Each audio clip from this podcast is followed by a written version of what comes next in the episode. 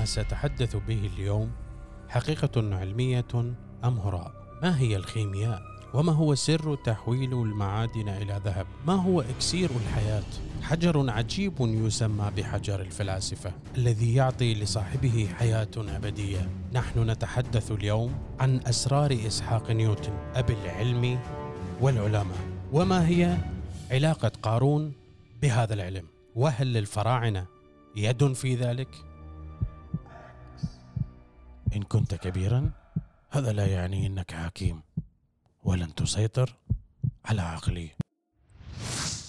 مرحبا أصدقائي أنا سيزر الحاتمي أحدثكم من مكان ما على كوكب الأرض وأنت الآن في نقطة تفكير الموسم الثاني من قناة أكستوك المتواضعة واللي راح تكبر بمشاركتك إله. خلي نبلش.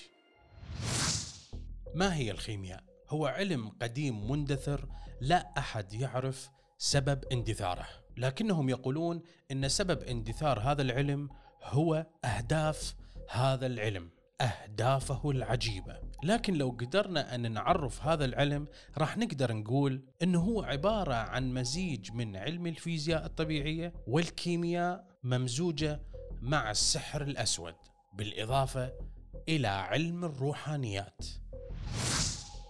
لكن يا صديقي المشاهد العزيز ان أساس هذا العلم يعتمد على شيء واحد فقط هو حجر الفلاسفه late 17th century, the philosopher's stone was the most sought after gold in the world of alchemy.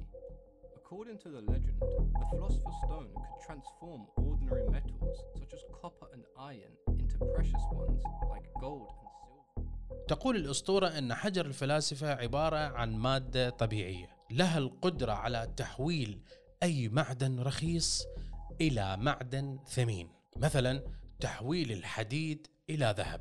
وأيضا صاحب أو مالك هذا الحجر لا تصيبه الأمراض اطلاقا. والأهم من هذا هو خلود صاحب هذا الحجر أي يستمتع بحياة أبدية لا نهاية لها. ويعتقد المؤرخين إن مسحوق هذا الحجر هو إكسير الحياة. اللي من خلاله راح يحصل مالكه على الخلود واللي من خلاله راح يقدر مالك هذا الحجر تحويل المعادن الرخيصة إلى معادن ثمينة. وأول من استعمل هذا الإكسير هم الأباطرة الصينيون.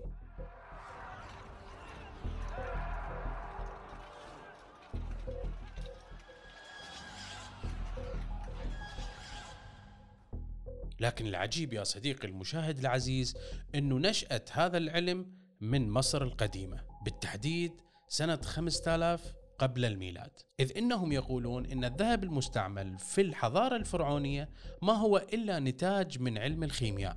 والدليل أنه لا توجد أي عملية تنقيب للذهب في مصر القديمة. إذا وجود هذه الكميات الكبيرة من الذهب يعود إلى علم الخيمياء وإلى أن الفراعنة هم أول من استعمل هذا العلم بل حتى منشأ هذا العلم يعود لهم. وأيضا الخليط المستعمل في عملية تحنيط المومياء الفرعونية إلى حد الآن لا يمكن معرفة المواد المستعملة فيه فجعلوه المؤرخون في خانة علم الخيمياء لأنه غير معروف لحد الآن.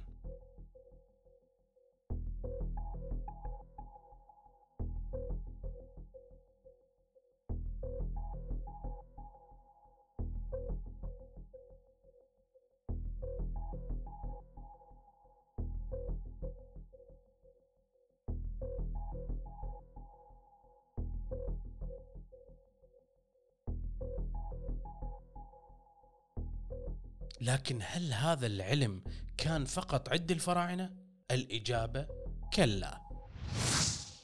مثلا ظهر رجل إيطالي يدعى فرانسيسكو بوري بالتحديد من مدينة ميلانو في القرن السابع عشر. قام بتشكيل تجمعات من البشر يتبعوه وكان يدعوهم إلى طقوس روحانية معينة، كان يدعي إنه هو على تواصل مع الملائكة والجن وإن له رسالة سامية، لكن السؤال الأهم لماذا اتبعوه؟ الإجابة فقط لأنه قال إنني قريب جدا من الوصول إلى حجر الفلاسفة، وهذا كان سبب اتباعهم له وأيضا في عام 1924 علن كيميائي ألماني أنه هو عنده القدرة على تحويل الحديد إلى ذهب. وهناك حقائق تقول أن الحزب النازي دعم هذا الكيميائي. وتم إنشاء شركة مخصصة لتحويل الحديد إلى ذهب. لكن تم إغلاق هذه الشركة في عام 1928 وألقوا القبض على الكيميائي وحرقوا جميع البحوث اللي كتبها هذا الكيميائي. جميع الطرق اللي تحول الحديد إلى ذهب. أي تم حرق جميع الأوراق العلمية المخصصة بهذا العلم. وأكيد أكو مشاهد مشكك ويقول أنه كيف يتحول الحديد إلى ذهب. شوف صديق المشاهد لو أجي أضرب لك مثل بسيط جدا الماء في حالته السائلة لو عرضناه إلى البرودة يعني نجيب المي نخليه بالفريزر بعد نص ساعة تقريبا يصبح ثلج. لكن هو ليش صار ثلج؟ ليش تحول إلى الحالة الصلبة يعني صار أكو تغير بجزيئات الماء حتى تحولت إلى الحالة الصلبة نتيجة البرودة. لكن لو يجيك شخص معين يعرف بالضبط ماذا حصل لجزيئات الماء حتى تتحول إلى الحالة الصلبة. ويجيك شخص من الممكن أن يحول الماء إلى ثلج لأنه هو يعرف شنو اللي صار بجزيئات الماء دون أن يعرضها للبرودة. شنو راح تتوقع؟ أكيد تتوقع إنه هذا الأمر هو أمر عجيب. وهذا هو علم الخيمياء المحرم. أرسطو مثلا يقول إن كل المواد الموجودة في هذا الكون تتكون من أربع أشياء فقط اللي هي التراب والهواء والماء والنار. وإن أي تغير في نسبة مزج هذه المواد سيغير طبيعة المادة الناتجة. لكن ما هو دور إسحاق نيوتن؟ لكن نحن نعلم إن إسحاق نيوتن هو أعظم علماء عصوره الوسطى. وأيضا يصور لنا عقلنا الباطن صورة سقوط التفاحة والجاذبية عندما يذكر اسم إسحاق نيوتن. لكن هذا العالم له وجه خفي وغير معلن. والدليل إن إسحاق نيوتن حرق الكثير من البحوث والملفات الخطرة قبل وفاته بأسبوع واحد فقط.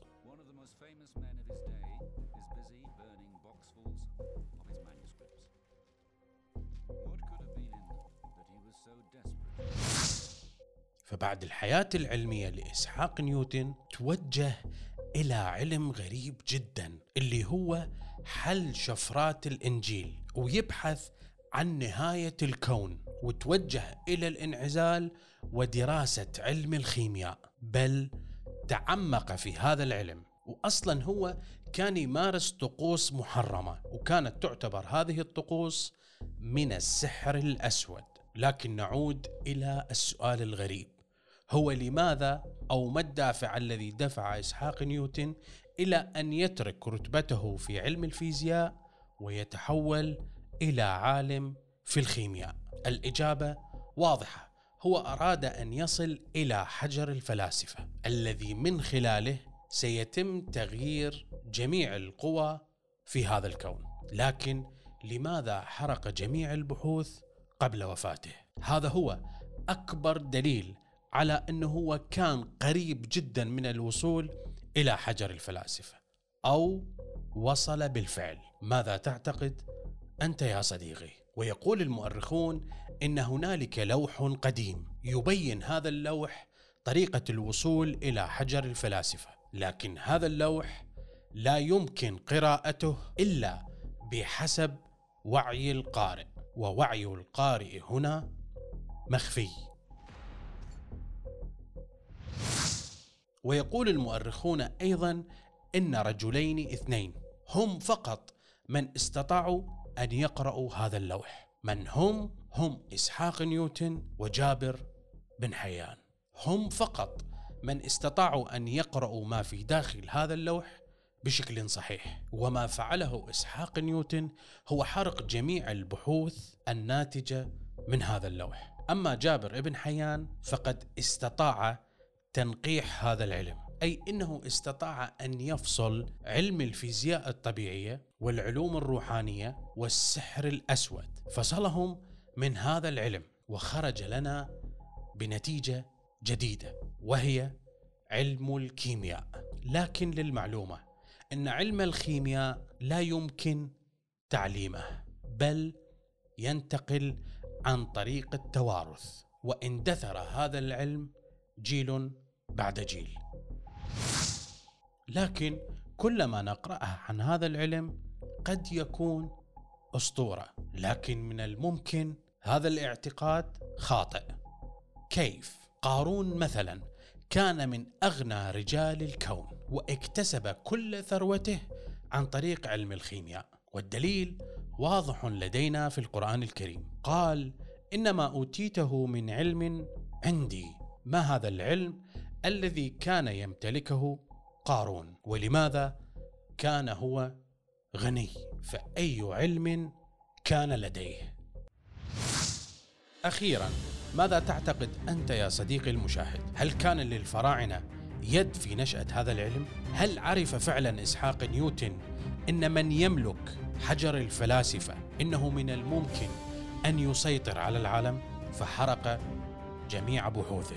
وهل فعلا جابر ابن حيان نقح هذا العلم؟ والسؤال الأهم لماذا اندثر هذا العلم؟ ولا تنسى يا صديقي المشاهد إن قارون كان لديه علما يجعله أغنى الأغنياء. شكرا لكم وألقاكم في حلقة قادمة. أخوكم سيزر الحاتمي ولا تنسى مشاركة القناة.